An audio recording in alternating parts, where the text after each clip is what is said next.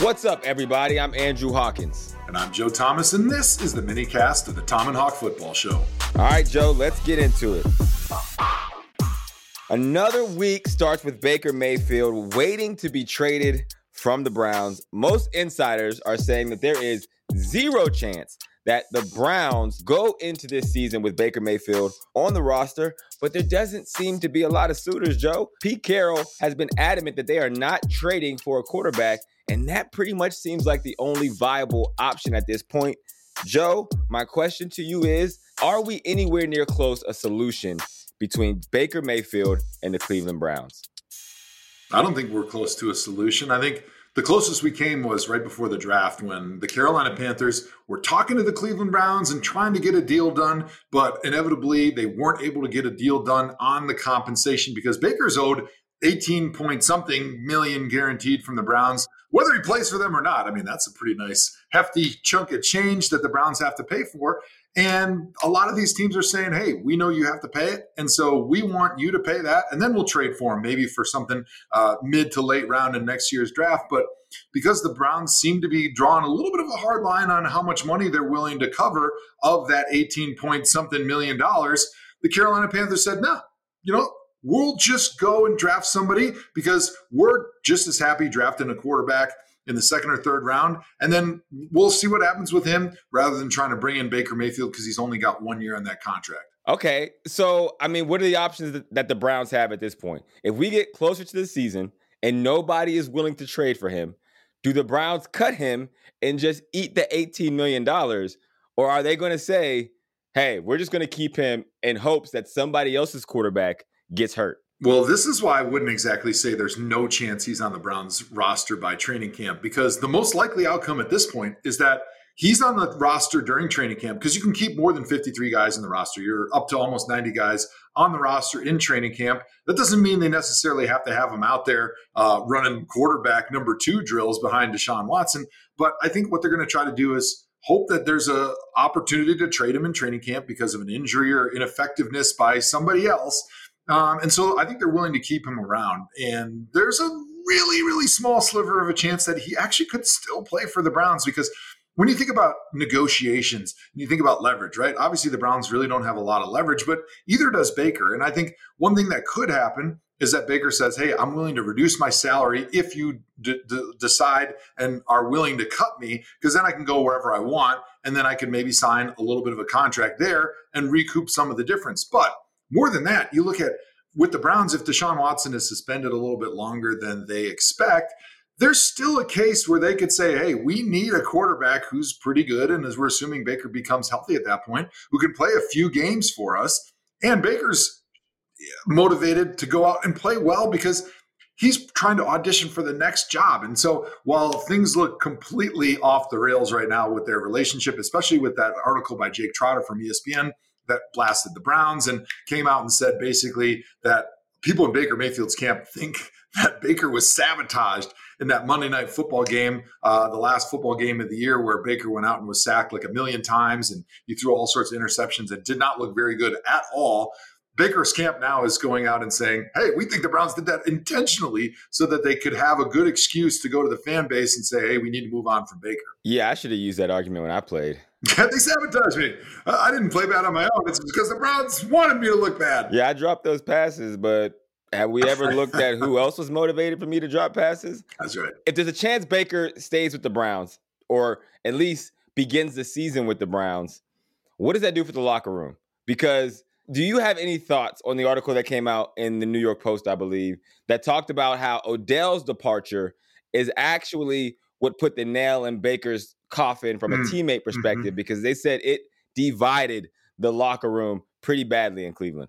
I've been trying to figure out what was going on with the Baker Mayfield situation in the Browns locker room for like the last 18 months, right? Mm-hmm. Um, and I talked to a lot of the guys that I played with and then guys that um, I just have developed relationships that I never played with that were in that locker room. And it's really interesting. I mean, he's as polarizing in the locker room as he is in the fan base. When you look at the Browns fan base, there's nobody who's lukewarm on Baker Mayfield either. There's people that dislike him extremely. and there's people that just love him and think he's the greatest thing that ever happened in the Browns. There's just no middle ground on this guy. And it seems like that's a pretty strong reflection of the locker room. I talked to a lot of guys in the locker room that were like, no, Baker's my dude. I love that guy. I go to war for him. Like he's my drinking buddy. He's the guy that I he would have beers with me. Like I loved everything about him. He was a hard worker. And then there's guys that were just like, no, he divided this locker room. He was always calling players and coaches and trainers out. He was always creating drama that we didn't need. He wasn't always the hardest worker. And so you're getting this different pictures of who Baker Mayfield was in that locker room, depending on who you talk to. And I think it is pretty obvious that once Odell was released because of how well he was liked in that locker room. A lot of guys blamed it on Baker because he wasn't able to give him the football when he was open. And by all accounts, from within that locker room, Odell was a wonderful teammate. He was a great soldier. He was a lot different than the Odell that was in New York that had caused some drama from time to time.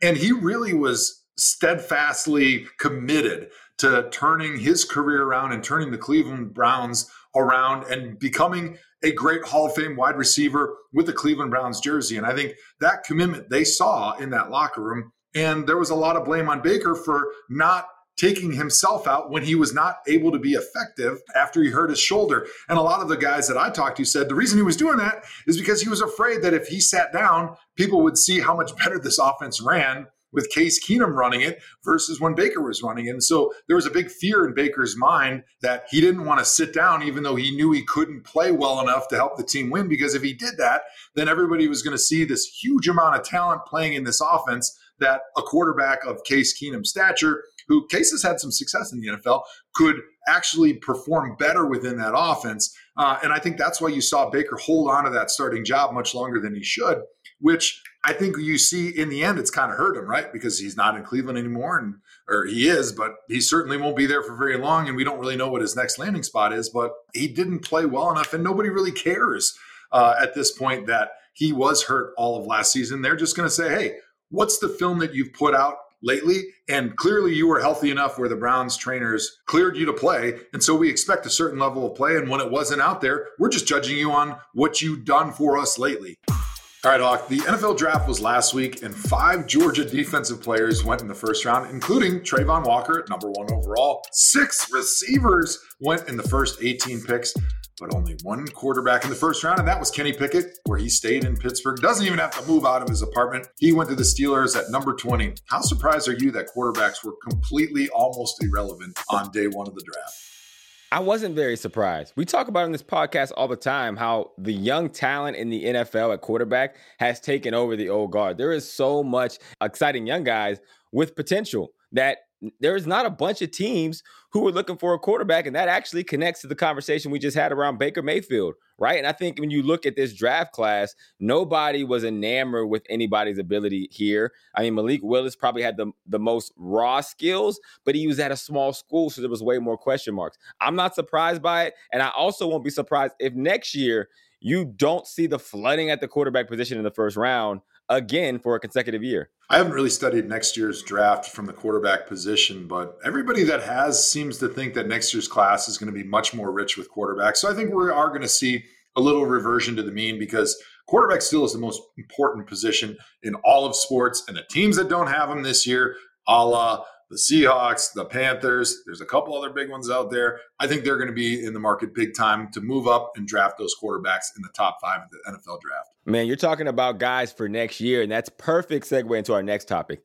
NIL. Some of those guys might elect to stay in school. Joe, there has been reports this week that there are players transferring who are making upwards of $3 million and getting houses in California on the beach. My question, Joe, are we close to seeing a college guy decide to stay in school as opposed to go to the NFL because he's not ready to take a pay cut?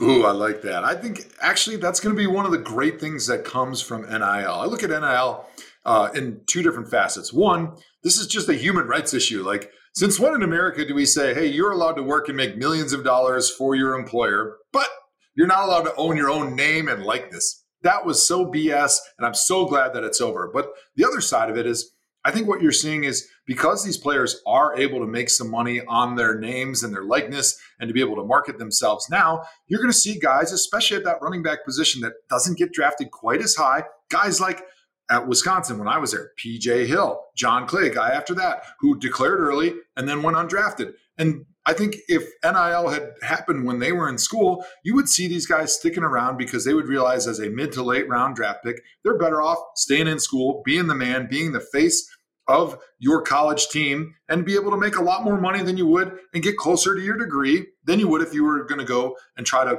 eke out a career in the NFL as an undrafted free agent. I love seeing the guys make their money. Listen, you have a small window with this ability, and I've always hated the fact that that 18 to 22 year old, your your body's literally as invincible as it possibly can be. You can't make any money. So I love the fact that guys are making their money because in the scenario you said with your players, they would actually get to benefit off of what they've done for their university. The other thing I would say is I think there's going to be trickle down to the NFL because again, yeah, players are going to be taking pay cuts to go to the league, and if there isn't rules put in place, that money is just going to continue to go up. And just to think about that, it's essentially high school players going into free agency, being able to pick their location, pick the program or prestige they want, pick the fan base, and pick the place that's offering them the most money. And then in four years, they go take a pay cut. They can't pick their location, and they're sitting to a draft system.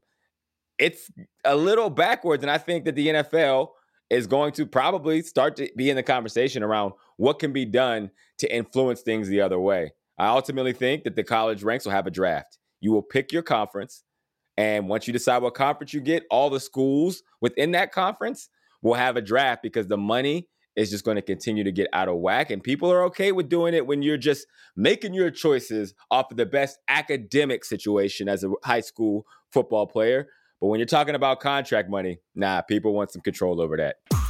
All right, Hawk. May and June, they're off months for the NFL. What would you be doing right now if you were still playing in the NFL?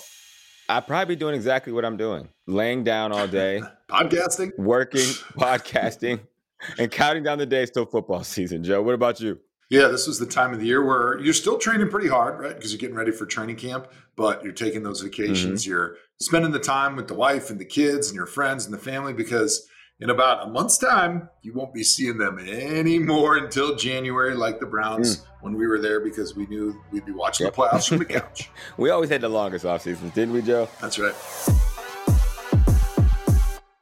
Well, I think that just about does it for this week's minicast episode. We'll be back later this week with that special Thursday episode. So make sure you follow us on Amazon Music or wherever you get your podcasts so you don't miss a thing. Joe, take us out. Joe Hawk yourself.